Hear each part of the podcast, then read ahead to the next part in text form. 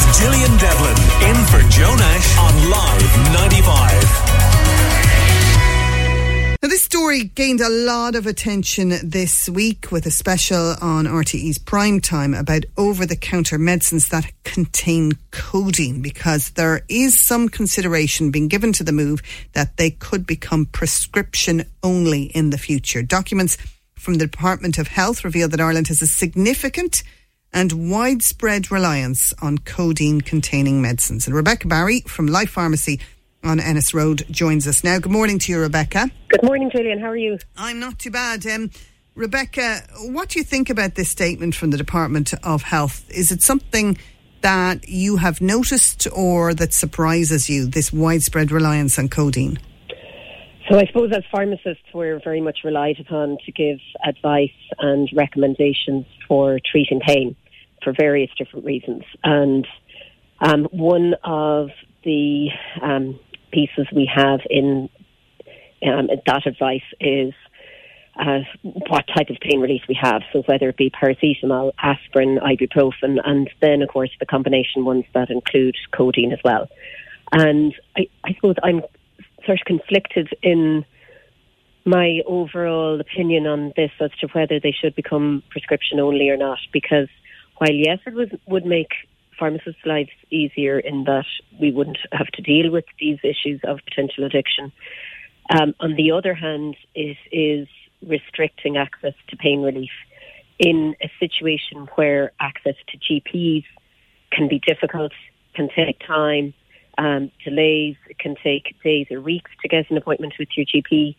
And so I suppose anything that puts barriers to the access to medication is is a bit more difficult than it's a difficult question to answer. So I suppose also in the context of um, access to addiction services in Ireland being pretty limited, um, they vary and they're spread across the country, across different areas of the population.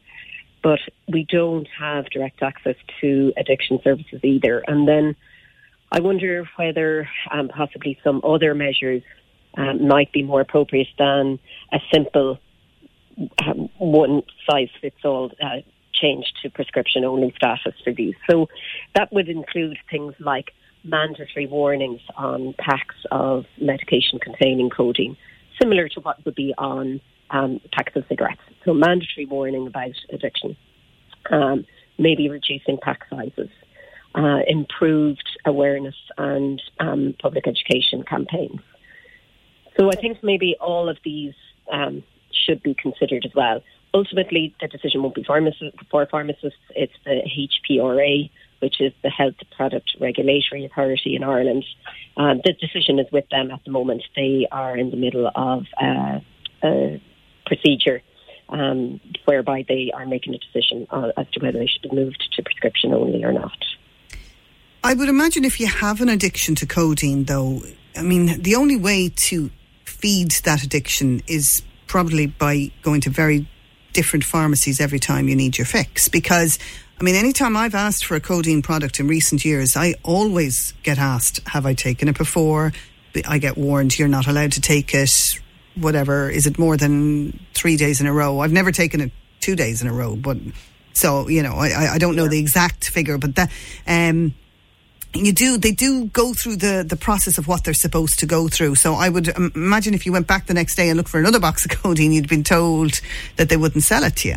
Exactly, and um, this is one of the ways that uh, the Irish system has decided to um, deal with the issue of sale of codeine that it, um, it must be supplied by or under the direct supervision of a pharmacist, and that's so that we're aware of who's purchasing it. And I would say every pharmacist in the country is aware of a couple of people who they feel have problems with codeine addiction. And it gives us the opportunity to intervene and speak to them about um, the fact that they may have an issue and that um, they should look to get access to addiction services or to speak to their GP about support for that. Um, and maybe part of the solution to this should be uh, a referral program and you know a direct path to referral for people where we do suspect there might be issues.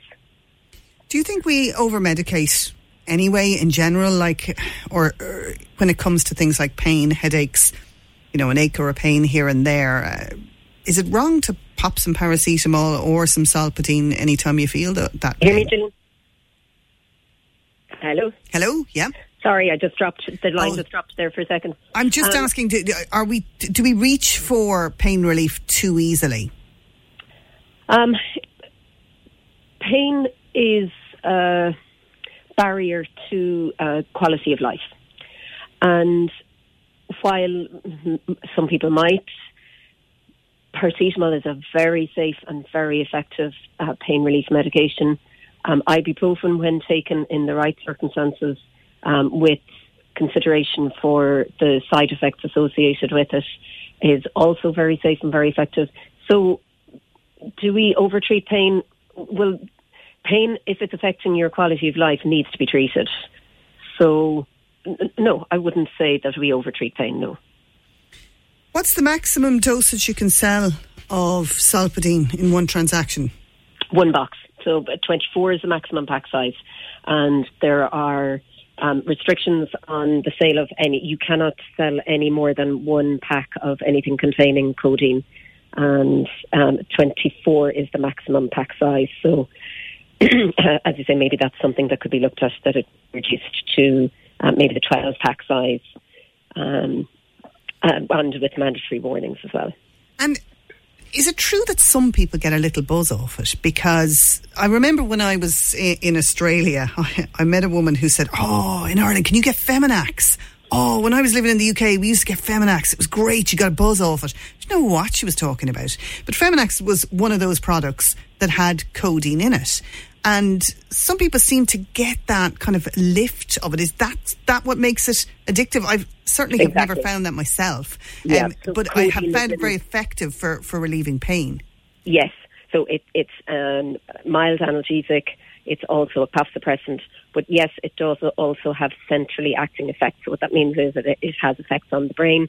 And it is an opiate type painkiller. It is a mild opiate. But yes, it can give some people that um, feeling of wellness or, but as some people call it, a buzz. Yeah. And is that what makes it addictive, or is it Yes. the fact that they, they may have chronic pain the whole time, and so they're taking it more fr- very frequently? Uh, both. So it's multifactorial. So yes, it is. Um, the, people will take it again and again be, to get that feeling of buzz again. But yes, it is also physically addictive. And, and what is it if you have a situation where paracetamol doesn't work but the codeine does? What reasons might that be for? It's because it's a stronger. The combination is a stronger painkiller. So paracetamol on its own will be effective for a lot of pain. For some pain, it's not effective enough. So for maybe um, a more severe back pain or um, they could have, say, a strained muscle in their neck or something like that. And paracetamol alone is just not strong enough. It's a mild analgesic. By adding in an extra analgesic, then you are adding to the pain relief benefits of it. If this becomes prescription only, can you see a situation where people just go abroad to get big stocks of it and then it becomes completely unregulated? God, good question. I hadn't um, considered that, and I suppose that would will be difficult because codeine sales are restricted in the vast majority of jurisdictions. So, in some countries they are prescription only. In other countries, like in Ireland, the sale of it is restricted to no more than one pack at a time under the supervision of a pharmacist. So, um, I'm not aware of any jurisdictions where it is freely available that you can purchase as much as you want. Yeah, I suppose I'm thinking in terms of like I remember um, I used to go when I was on holidays in Donegal. Would you often cross the border to Derry, and uh, you could get uh, a little jar of paracetamol um, in Derry for like about thirty six p, and I'd, I'd always pick up. You know, just because even then paracetamol is regulated, you couldn't buy two packets, but it would Yes. last you for, for ages because it's not like I'm taking paracetamol even every week. It, it might be, you know, uh, once every two to three months, I might ha- have a headache or something that might need treating. But uh, similarly, you know, if par- became a prescription only thing here, I'd just solve it that way. I'd cross the border at some stage during the year and get myself a box that'll keep me going for the year rather than only buying it when I actually need it.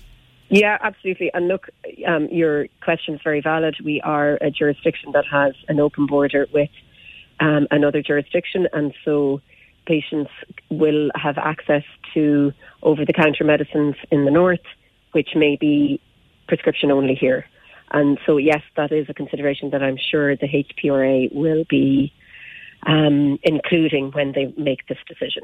It seems a very unfair way of reacting to the problem if they're not going to put the supports in place exactly. for people who have the addictions. Exactly, and I suppose this is why it's a it's a really tricky question for even pharmacists to answer because um, I suppose as pharmacists we would uh, an awful lot of the time now be advocating for um, more over the counter medicines to be available because of the difficulties with accessing GP appointments. Yeah, very, very difficult one. Rebecca, if there's somebody listening and they fear that they may have an over reliance on a codeine product or that they know somebody who does, what would be your advice just to, to try and get that GP appointment? Yeah, absolutely. Speak to your GP is the first protocol. Um, the HSE's website um, uh, has a number of different resources that you can call on and um, bits and pieces of advice. Call into your local pharmacy and ask to speak to the pharmacist in confidence. You can ask to speak to them in the consultation room anytime you'd like. And that's, of course, without appointment and for free. And um, they will certainly be able to signpost you in the right direction to support. Okay, well, it's certainly very difficult for anybody living with uh, chronic pain, and to develop an addiction on top of it would just exacerbate any problems that they'd be having. Um, Rebecca Barry from Life Pharmacy on the Ennis Road, thanks for joining us in Limerick today this morning. Your views, your news, your Limerick today with Gillian Devlin in for Joe Nash on Live 95.